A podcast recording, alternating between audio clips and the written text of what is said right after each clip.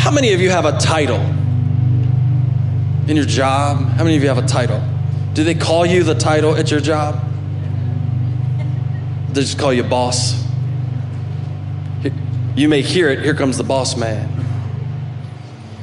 Uh, I'm in an industry as a pastor where people want to know what they what they should call me. And uh, I, if any of you have been around me any length of time, I'm not hung up on titles. I don't really care. Uh, as long as you call me, what do they say? I don't care what you call me, just don't call me late for dinner. But um, I'll go to different places. They say, "Well, how do you want to be? How do you want to be addressed? Do you want to be addressed, Reverend Jones?" I'm like, "Do I look like a reverend?" Um, uh, do you want to be called Pastor Jones? And I don't know. I just don't. I don't think I fit in. And so uh, a lot of people call me Pastor Chris or, or something like that. something variation of that. Um, uh, when I was youth pastor, they called me P. Crizzle. Again, do I look like a P. Crizzle? Uh, my kids had nicknames for me, and um, my, my uh, middle daughter calls me Father John. That's not even my middle name. And so I don't know where she gets that either. Uh, but it's just a name she came up, uh, a, a, a, sign of loving uh, endearment, Father John. Uh, I have some friends that every time I show up, around them, they'll go, Reverend, the Reverend Jones is here. So, um, you know, it's important. Uh, sometimes titles are important. You know, you, you wouldn't address the Pope like you would the pizza guy coming to your house, would you? Like, we got to leave him a tip. Um, the way you think about people, the way you address people can be indicative of the way you think about them. Um, so, so I understand in my position, uh, like I, am I go on the, uh, I'm on a radio program once a month, and um, I never tell anybody this. The, the staff asked me the other day in a staff meeting. I was on the radio last Monday, and uh, they and we do a, about a 25 minute segment, and we're just talking about different things and how to not be a loser, and. Um, and it was actually how to not to be a loser for Valentine's Day. So um, uh, it's on 1340 WEPM, and, it, and I, some of you know that's like a lifelong dream of mine being fulfilled. Sometimes they say, "Hey, do you want to just call in?" I'm like, "No, no, no. I want to be there. I want to put the headsets on. I want to pull the microphone close. I want my own show." And so. Um, so um, I'm interviewing. So when I first started going in, they said, "How do you want us to, to address you?" And I'm like, "I don't, I don't know." So they'll they'll say, "Pastor Chris Jones from the Hedgesville Church." That's that's how they'll say it. And so maybe one day they'll call me Chris. Just hey, Chris is here from Hedgesville Church. But what I realized was the, the way they think about me will will kind of dictate how they address me at times. And that's true of the way you address God because some of us have misconceptions about God's character, who He is, or what His intent is in our lives. And so, oftentimes, when we start praying, we may pr- start praying out of a position of fear because we think that God's ready to hammer us. And so, so we might address Him that way, or, or we think maybe God's just trying to catch us. Which you know what the irony is with God? He doesn't have to catch you, He knew you were going to do it. It's like if I know my kids are going to do it, it's not catching them. It's like I already knew. I didn't have to catch you. So, what happens is the one of the most important things, if not the most important thing in your life, is the way is the way that you frame who God is and his characteristics and his his character and the things that he can't change.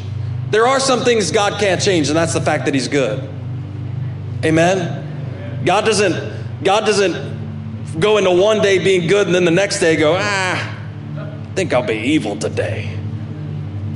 It's his character. He can't be dishonest. And so there's things about him that never change. It's the same yesterday, today, and forever. He, he was good when Adam and Eve walked the earth. He was good when the, when the flood came. He was good uh, in Sodom and Gomorrah. He was good at all those times. He was good when Israel walked in the wilderness for 40 years. He was still good. He was good when you lost your loved one. He was good when you went bankrupt. He was good when you didn't think you were going to make it. He was still good. Amen? And so we wake up all these thousands of years later to a God who is still good. And if you believe that about him, it changes the way you address him. Amen? Because now I'm coming to a good, loving Father, not a judgmental God, not a God just waiting to get me, catch me in the act. And so it's important the way you think about that. It's important that we realize God is good. A.W. Tozer said this. I'm going to read it. It's, it's a it's a section, um, pretty decent section. He says, What comes into our minds when we think about God is the most important thing about us. Did you hear what he said? What comes into your mind when you think about God is the most important thing about you. When I think about God, what do I think about? Do I think that He's good? Do I think that He's just? The history of mankind will probably show that no people has ever risen above its religion, and man's spiritual history will positively demonstrate that no religion has ever been greater than its idea of God. So, if you if you're used to being a part of a group of people that don't doesn't think God can do anything, then you're not going to accomplish as much as a guy who thinks God can do everything. Amen. Worship is pure or base as the worshiper entertains high or low thoughts of God. For this reason, the gravest question before the church is always God Himself. And the most pretentious fact about any man is not what he at any given time may say or do, but what he in his deep heart conceives God to be like. We tend by a secret law of the soul to move toward our middle image of God. This is true not only of the individual Christian, but of the company of Christians that compose the church. Always the most revealing thing about the church is her idea of God. What do we think about God as a family? Do we think, man, nothing is impossible? All things are possible with God. That He is good, He's for us and with us. Do we think that? That's what we're going to talk about this morning is going to change the way we pray, all right? All right, so stand to your feet. We're going to read this together. I want you to say it with me. Psalm 100, verse 5. Are you ready? Is it on the screen? Is the verse on the screen? Is it 100, verse 5 on there anywhere? I'm looking for the guys back there. Well, say it after me then. Or you should have it memorized, so just say it. Psalm 100, verse 5. The Lord is always good he is always loving and kind. And his faithfulness goes on and on. To each succeeding generation. All right, now you have it memorized. Read it with me. Ready? Say it with me. The Lord is always good. He is always loving and kind. And his faithfulness goes on and on to each succeeding generation. Lord, thank you for this. Lord, you didn't say that it ended with Moses. You didn't say it ended with David. You didn't say it ended with your son Jesus. But you said your goodness kept going.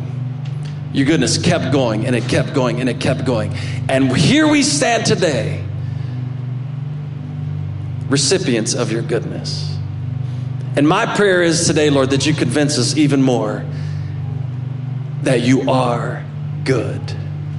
Lord, maybe there's here somebody here for the first time who's never experienced, never realized the goodness of God. I pray today they taste and see that the Lord is good. Thank you for this moment we have together. And we pray, God, that we be changed for eternity because we spent time with you. In Christ's name we pray. And everyone said, Amen and amen. You may be seated.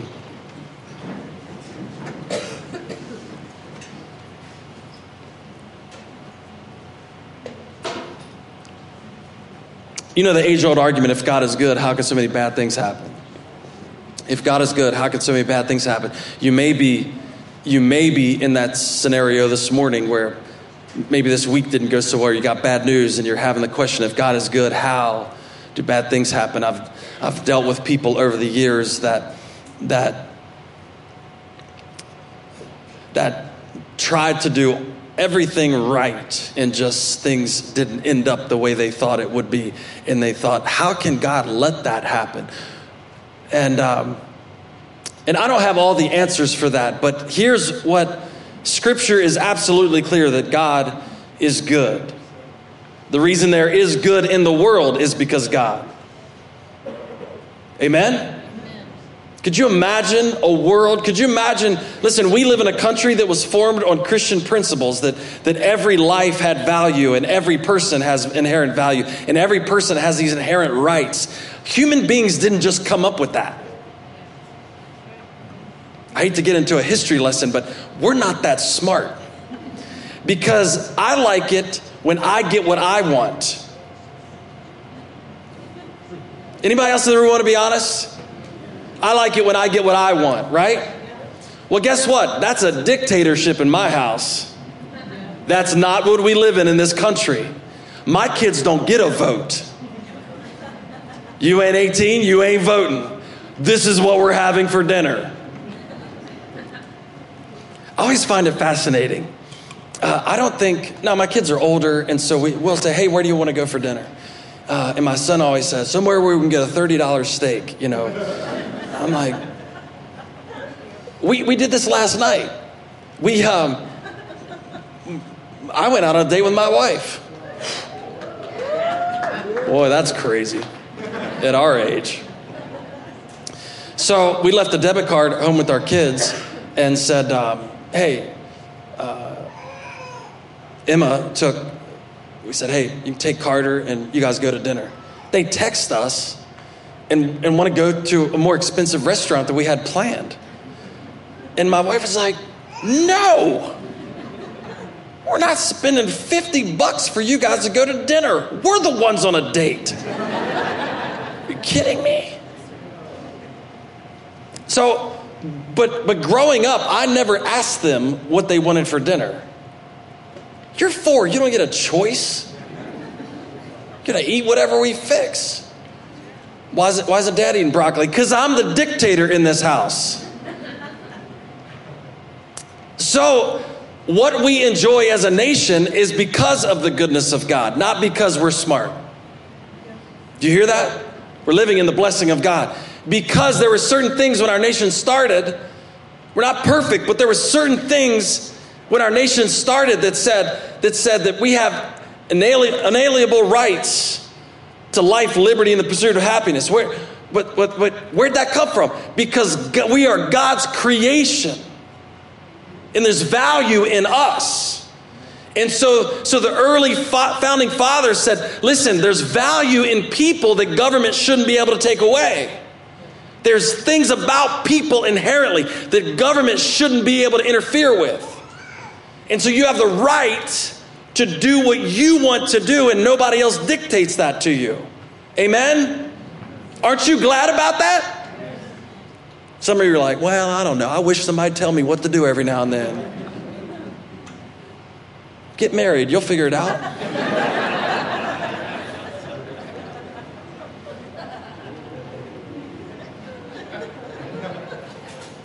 Don't, don't infer that my wife is like that. I'm praying for you. You're get me in trouble. The reason there's good in the world is because we have a good creator. God is the reason for all the good in the world. All good things come from above. I, I found myself this week praying that. Just starting out saying, God, you're good. God, you're good. And when we're, when we're praying uh, in the morning, I was like, God, I know good things come from you. I know good things come from you. So here's a, here's a question. Well then, well, then, why is there evil in the world?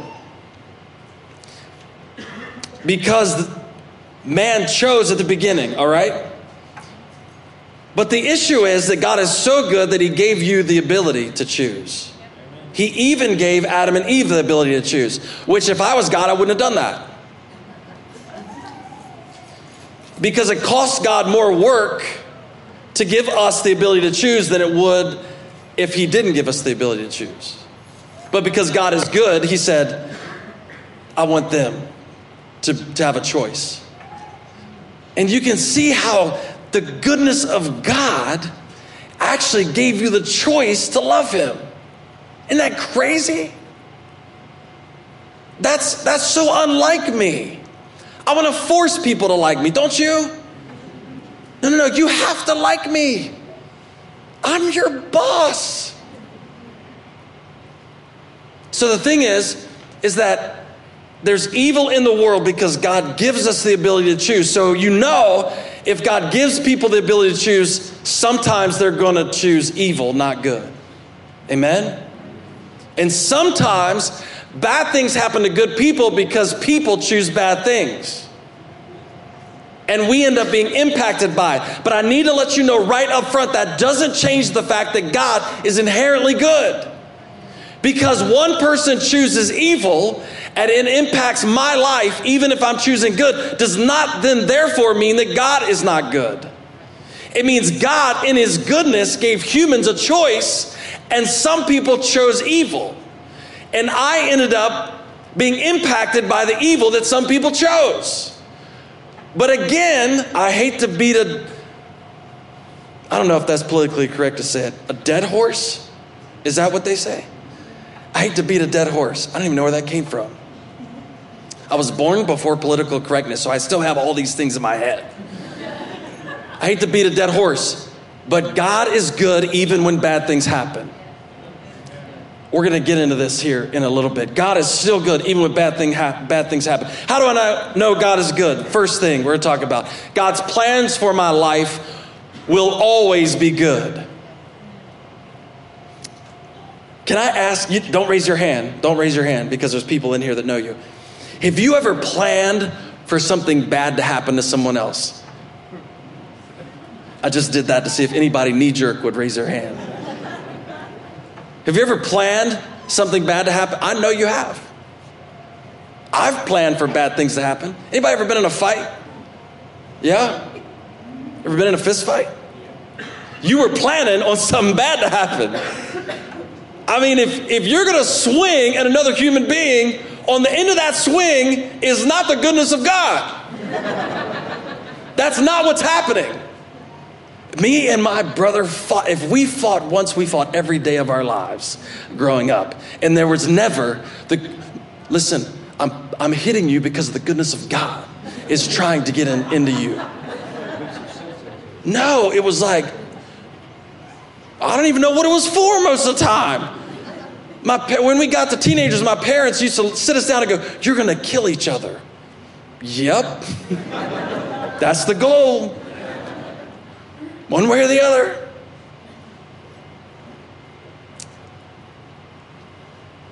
God has never planned anything but good for you. There's no amens because that's hard for some of you to believe. You say, yeah, but it all, it all hasn't been good. That's right. But his plan is good.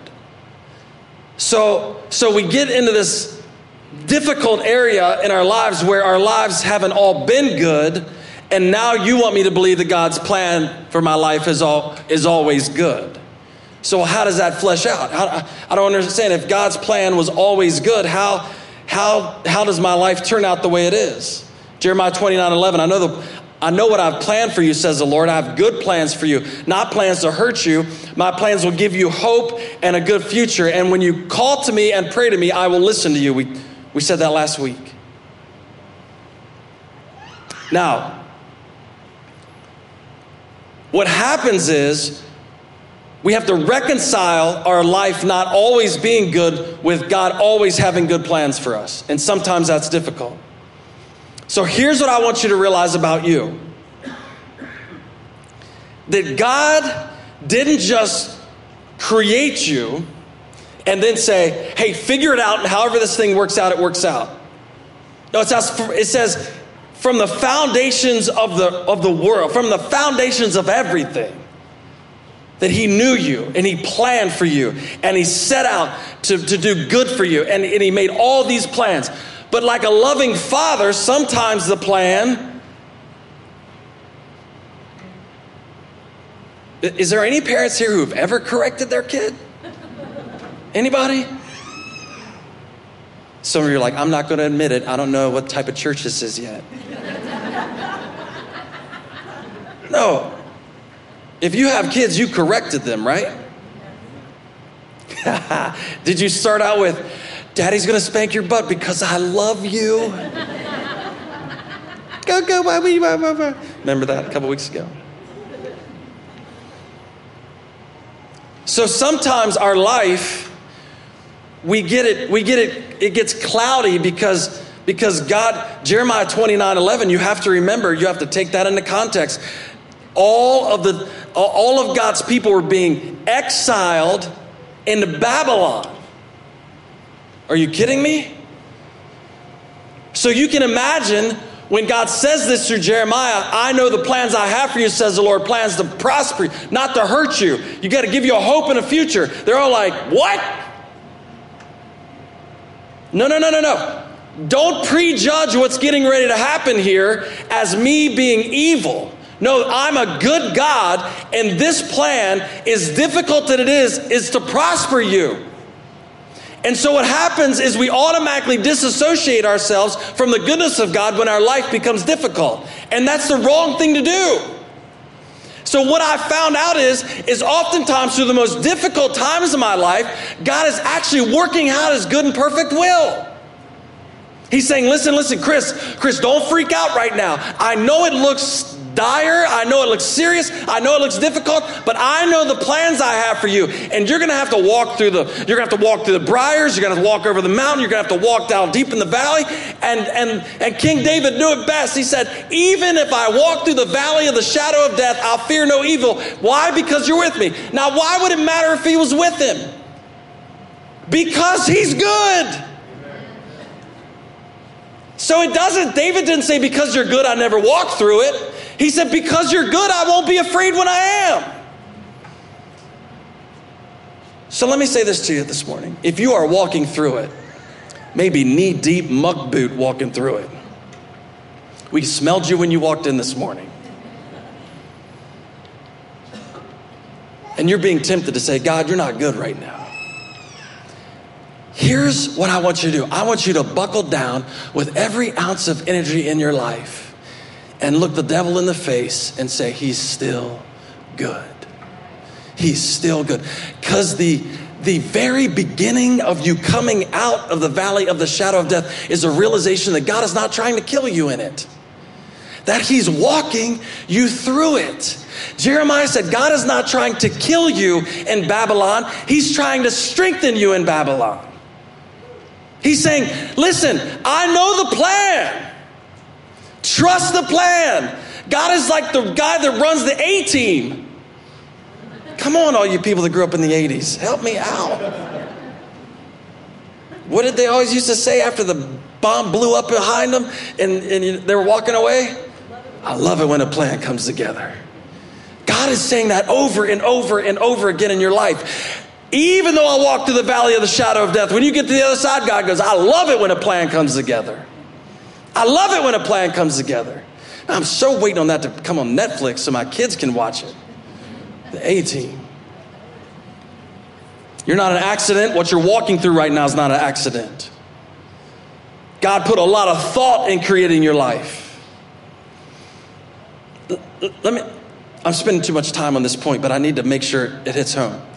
I want you to think about how intricately perfectly God has woven the perfect plan for your life with the perfect plan with the person sitting beside you and the person sitting beside you and you and you and you and on down look across the room to the person on the other side you haven't even shaken hands with. You don't even know their name. You don't even you look at them and you don't even want to know them but the same God, intricately, perfectly, without flaw, without any bit of chaos, wove both of your lives together in such a way that you'd be in the same building on the same morning, listening to the same guy over and over and over again. How does that happen? Because God's good and perfect will is weaving you through eternity.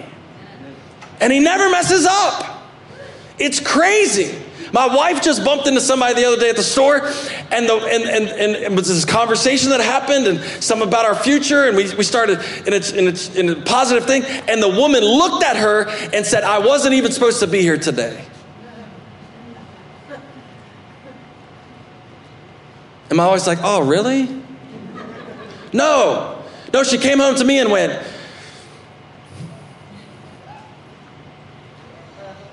And we did that little thing. Because every now and then you get this, wow, God, right? Even though I walk through the valley of shadow death, I'll fear no evil. David at times went, oh man, yeah.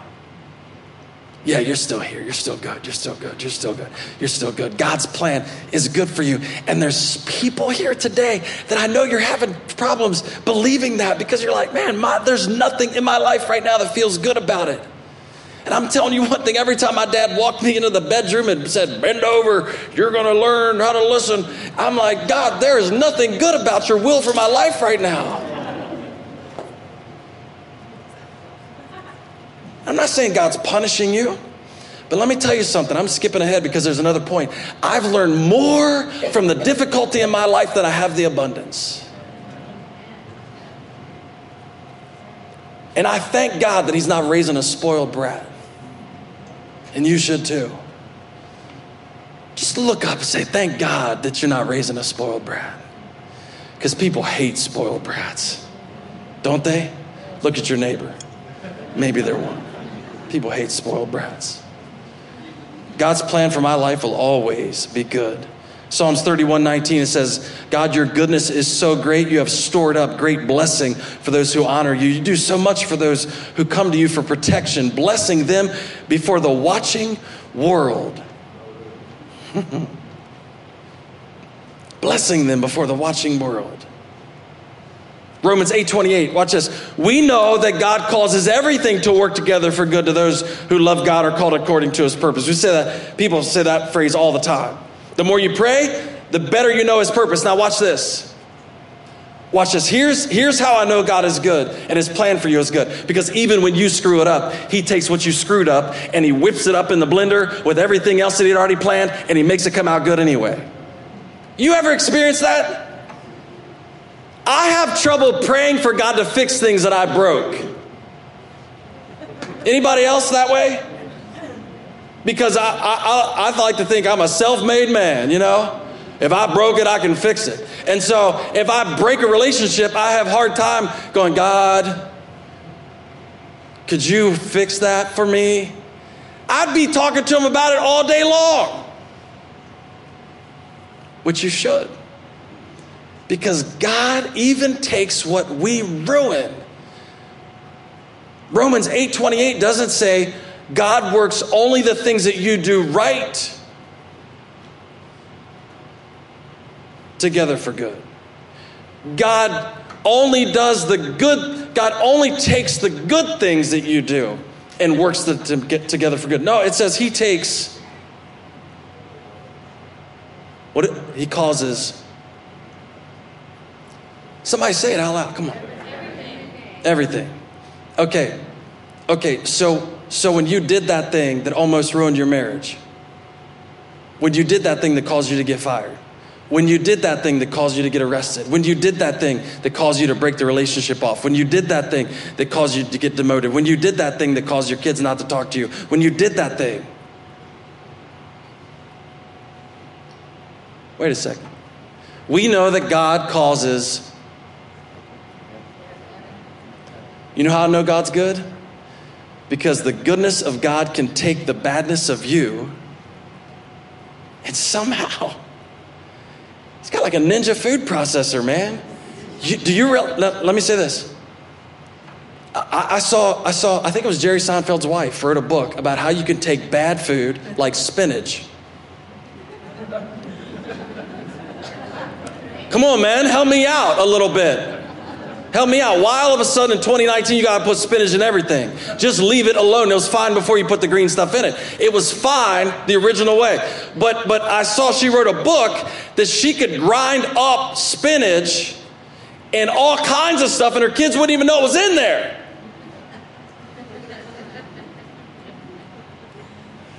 What sick person does that? Why would you grind up bad food and put it in good food and then make it all try to taste not like bad food? But the deal was is she was trying to get the nutrients from the what they called good food, which has no flavor whatsoever. At best, it's a bad flavor and grind it up and put it in brownies which have been fine for hundreds of years on their own. You know why? Because the brownie in itself was not good, and she was trying to redeem the brownie so her kids could eat it. Because her kids would eat a brownie, but they wouldn't eat spinach. So God can take this stuff that we're not proud about, whip it up into His goodwill, and put it in the thing that He created us to do. And you wake up in the morning and you say, God, you just made the brownie taste better. You just made the brownie better for me. I thought I was going to screw that up. I thought, I thought I was ruined. I thought it would never work again. I thought I was destined for failure. But you took all the stuff that I messed up and you stuck it in the ninja and it just whipped it up, whipped it up, whipped it up. And now here I stand. And all that stuff that was my fault, you took it and you made it taste like a brownie. Come on, there's got to be more than two people in here excited about that. I know God's plan is good for me because He can take what I screw up and turn it all the way around for my benefit. He didn't say only the things that you do that please Him. He said He'll cause everything to work together for good. Everything. All of you going to be checking your brownies for stuff now.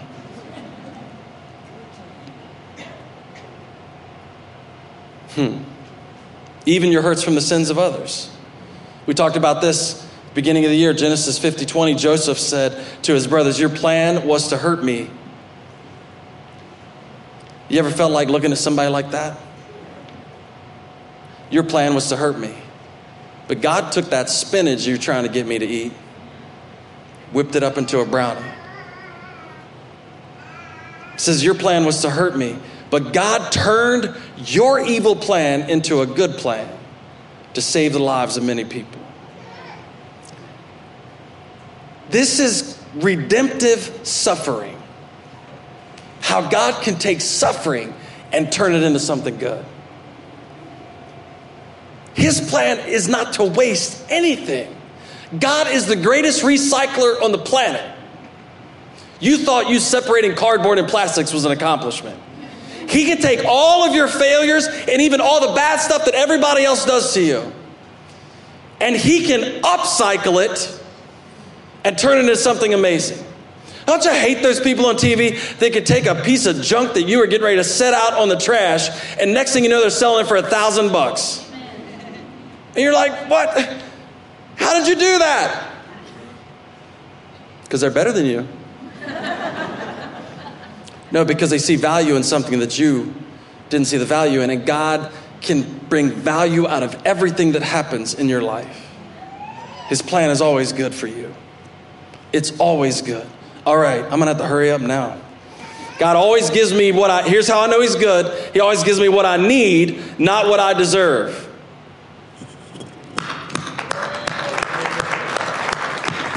My good friend Mark Mason says, just because you're not in prison doesn't mean you're not guilty. It means you didn't get caught. Amen? Amen? I bet you if we went down through and everybody in this room was honest, you would be locked up. Or at least have a big fine. Or at least be on probation. At some point in time in your life. I just happen to love growing up before the age of the internet where nobody put pictures online about anything. I'm sorry, I'm gonna say something that offends some of you young people. Stop posting criminal activity online. I told somebody the other day if we were doing something wrong and somebody pulled out a camera, everybody took off. So you're not taking pictures of this? Now you pause in the middle of doing something wrong in order to take a picture. Stop doing that. It's like, oh, let's go rob this house. First of all, selfie in front of the house. What are you doing? I knew it was a big deal when our first uh, child, we go, we started touring colleges, and we were at uh, Virginia Tech, and we're sitting there, and the dean of students stood up and said, um, when it comes down to it, we will look at your social media account, and that could be the determining factor whether you're going to get in this college or not. There's 15,000 people that are freshmen that apply. We're going to take 6,000 of them. And so if all of you have good grades, we're going to keep digging. And I looked at my daughter and said, You better clean it up right now. if, you, if there's any, anything on there about you stealing a car, you better get it off. God always gives me what I need, not what I deserve. If we all got what we deserve, none of us would be here. Psalm 103, verse 10, starting in verse 10 He has not treated us as we deserve for our sins or paid us back for our wrongs. Thank you, God. He's taken our sins away and removed them as far as the east is from the west. Some of you need to hear that this morning, right now. He is not treating you like you deserve for our sins or paid us back for wrongs. In His goodness, He has taken our sin away and removed them as far as the east is from the west. Listen, when King David committed adultery, he didn't only commit adultery, he set out a plot to have the woman's husband killed the woman's husband came to David. He brought him to David, and David, they were in battle. The guy was a leader, and, and he came to David, had him brought to him, and he said, Hey, listen, why don't you just go home and take a sabbatical? And Bathsheba was already pregnant, and he thought if I could get her husband to come home and sleep with her, then I could pass it off on him. And the guy was so honorable, he wouldn't even do it. He wouldn't even go home and sleep. So David had the orders put that he would be put on the front lines and had him killed. Now, is there any time in human history where somebody should have got it? Would have been David. How do you do things like that? But Psalm 51, starting in verse 1 God, in your goodness, have mercy on me. Wash away all my guilt and make, my, make me clean again. From my sin, cleanse me. You know why David had the audacity to pray for God for, to forgive him? Because he knew he was good. And he knew that God didn't always give him everything he deserved. He knew he was good. And I want to shine some light at the end of your tunnel. If you're dealing with something right now that you think God could never forgive me, he already has. All you have to do is ask. And it says, if you are faithful to confess your sins, he's faithful and just to forgive you of those same sins. So the forgiveness is there for the taking. So any condemnation you're feeling after after sin is one that you heaped on yourself. Because forgiveness is always being offered by a good God. Forgiveness is always at your disposal. For David, I don't know anybody here that's had committed adultery and had their had the husband killed. Don't raise your hand. It's gonna freak everybody out. Like, are you kidding me? We're sitting beside him. But David had the audacity after the prophet came and said, Hey, you're the, you're the guy. You did this. David prays, God, in your goodness, have mercy on me. Wash away all my guilt. Make me clean again. Cleanse me from this sin. God forgives you not because you're good no, what the, the inherent reason I'm asking for forgiveness is because I'm not good. That's not why God is forgiving me because, oh man, I'm going to forgive Chris because he's great. No. No, God's forgiving me because he's good, because he's just, because he's right. He's forgiven me because of his character, not mine. But God does more than just forgive us. We talked about the prodigal son a couple months ago. He doesn't just forgive us, he welcomes us back into the position. So let me say this to you. If God has forgiven you and welcomed you back, then you have to stop punishing yourself. That's part of the agreement. That's part of the agreement. The prodigal son comes back, and the father puts the ring on his finger, puts the robe on him, kills the fatted calf, and starts a party.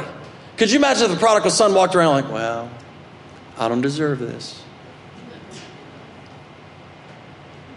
No, I don't deserve it. I think what breaks God's heart is when we sin, He forgives us, and then we keep acting like we need forgiveness. for the same thing. Now, listen, I'm going to let you in a little secret. I grew up in old school Pentecostal where you lost your salvation every 30 seconds. Anybody else? Anybody else? Every 30 seconds. If you thought of a cuss word, you're like, Lord, save me again. I just, you know, I just feel like the Spirit left me when I said that. Was so bad I had a family member, uh, they called me one time and they said, uh, Man, I got saved again. I said, Saved again? Like the first time didn't work? I thought when he saved you, like he, he died on the cross. Did he do it? Did he have to do the whole thing again? He saved you again. Now, I know for some of you, you just went, He's Baptist. I knew it. He's Baptist. I know some of you, and He's Baptist. I know. This person didn't walk away from God, they committed a sin.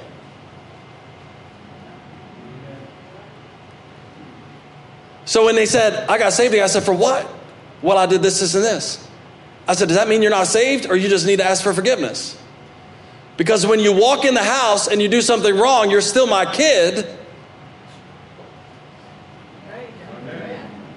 Biologically, they can't change that as much as they may want to.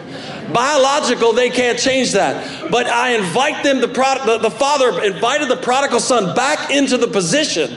It wasn't that he wasn't his son anymore, it was that he was estranged. But when he got the sense about him to come back and ask for forgiveness, he was asked, he was given forgiveness. He didn't have to go through a ceremony to make him his son again. Some of you need to understand that because you keep going to God like He's disowned you, and that's not what's happened. Oh, I thought I thought that would free a couple people up, but all of you are like, wow. So if you're being the party pooper, God's still trying to throw a party. Amen. We sin, and the goodness of God forgives us, and He invites us back into position with Him. He invites us back into position. Hey, here's the ring, here's the rope. Let's kill the fatted calf. Yeah. Don't walk around with a long face because God forgave you. You should be happy about it. Amen? Look at your neighbor say, put a smile on. He forgave you for that really dumb thing you did. Listen to this Psalm 27 starting in verse 10 even if my mother or father and mother abandon me the lord will hold me close. My enemies are waiting for me to fall. Yet i remain confident that i will see the goodness of the lord while i'm living here in the world. He's the god of second chances. Oh, let me let me elaborate on that a little bit. He's the god of third chances of fourth chances of fifth chances of sixth chances. Some of you are on your 97th chance and he keeps forgiving you and inviting you back. You're still my kid. You're still my kid you're still my kid. Thank you, God. All right, the third thing God put my good above his own good. this is the heart of the gospel. This is, the, this is the basis of what the gospel is. There is no other religion on the planet that has this testimony that the God who created us once we fought, fell away from him, then came on his own to us, died on a cross, resurrected for our benefit. No other story can be told like that. But we worship God the creator, where John says, by him all things were created, and without him nothing was created. In the word, in the beginning was the word, and the word was with God, and the word was God. So Jesus in the beginning was God, and he was responsible for creation, and that same God came to earth as Emmanuel, God with us, and he lived the perfect life, died on the cross, and rose again on the third day, bore all of our suffering. Why? Not because you were good, but because the goodness of him made him put us above him. No other story. There's no other religion on the planet that talks about that, that, that, that, that, that, can have that testimony. None other. God loved us so much, John 3:16, that he gave his only son that whosoever believes in him should not perish, but have everlasting life. Whosoever. You don't have to be the right race. You don't have to be the right from the right place. You don't have to be the right anything. All you have to be is forgiven.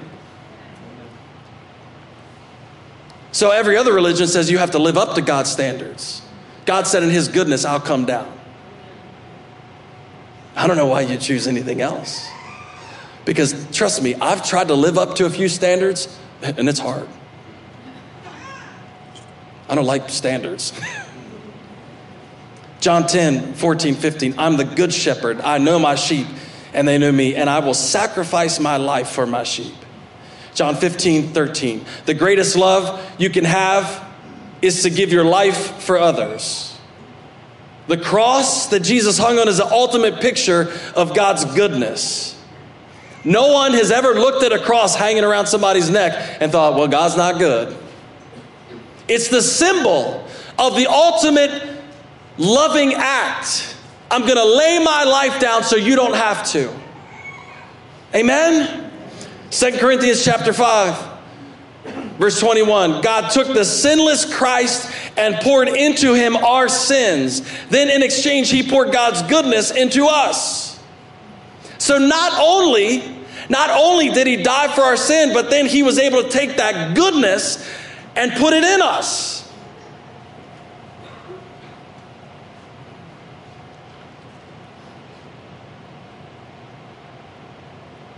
You know what? Sometimes I think I could do that. I could lay my life down for others. And then other times I'm like, no way. No way.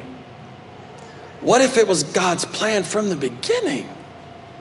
Could you imagine the purpose Jesus came to the earth from the very beginning was to display the goodness of God in his death, was to display the goodness of God in his suffering. From the very beginning, God planned that he would not leave us estranged, but he'd come to us. And in the ultimate display of his love and affection for us, he'd die in our place. Romans 4, verse 25 Jesus died for our sins and rose again to make us right with God, filling us with God's goodness. In Romans 8:32 it says since God did not spare even his own son but gave Christ up for us all won't he now also give us everything else we need. So, if God was unwilling to spare his own son, how much more do you think He's willing to give you what you need now? Think about that. It's such a small thing. Lord, I need, I need you to pay my mortgage next. I, I, I don't know if I could do it. And, and, and God's saying, Why can't you trust me? I already sent Jesus. Why can't you trust me? Jesus already died on the cross for your sins. Isn't that way more important than your mortgage? Not right now. Yes. All right, the last thing. Why don't you stand to your feet? That'll make me quick. He does not say yes to every re- request. we talked last week that a God is not a magic wand, He's not fairy dust, He's not a genie in a bottle. He's God. He's a loving Father. And just like the loving fathers in this room, I didn't give my kids everything they wanted. I didn't give them everything they asked for. My son would have been on a motorcycle at eight. I didn't give him everything he asked for. Part of being a good is taking care of people, is protecting people. And no loving parent gives a child everything they ask for. Luke 11, verse 11 through 13. You fathers, if your children ask for a fish to each, would you give them a snake instead? Or if they ask for an egg, would you give them a scorpion? Of course not. So if you, as sinful people, know how to give good gifts to your children, how much more will your Heavenly Father give the Holy Spirit to those who ask Him?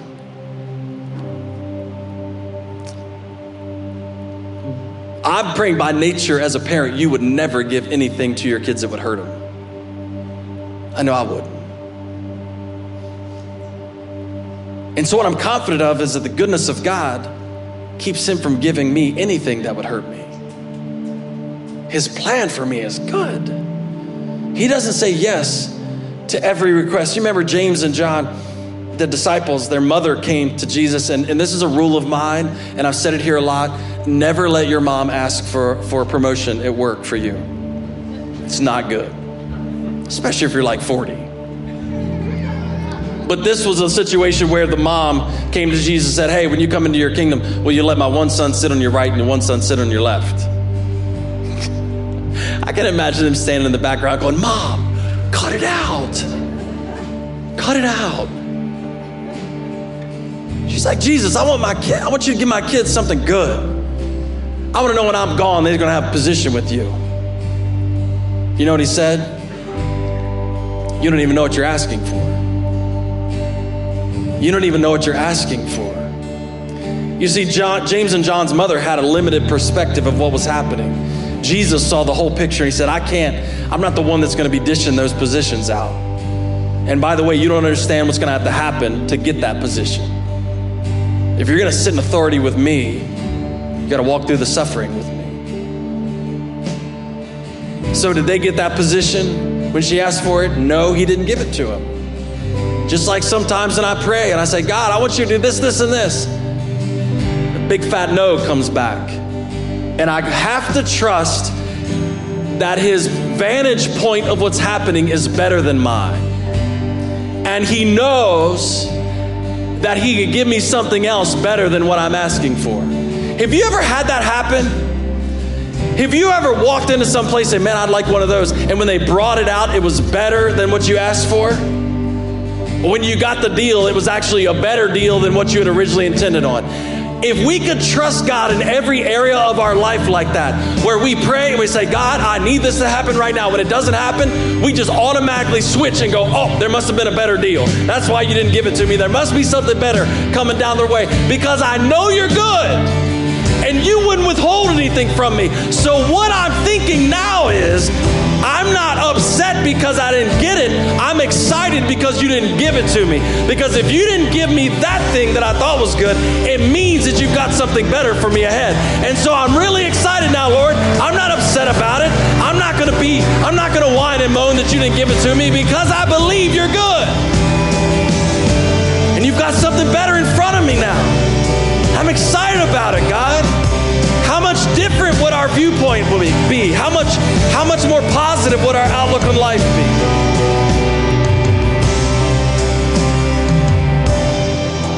We have to have faith like Job.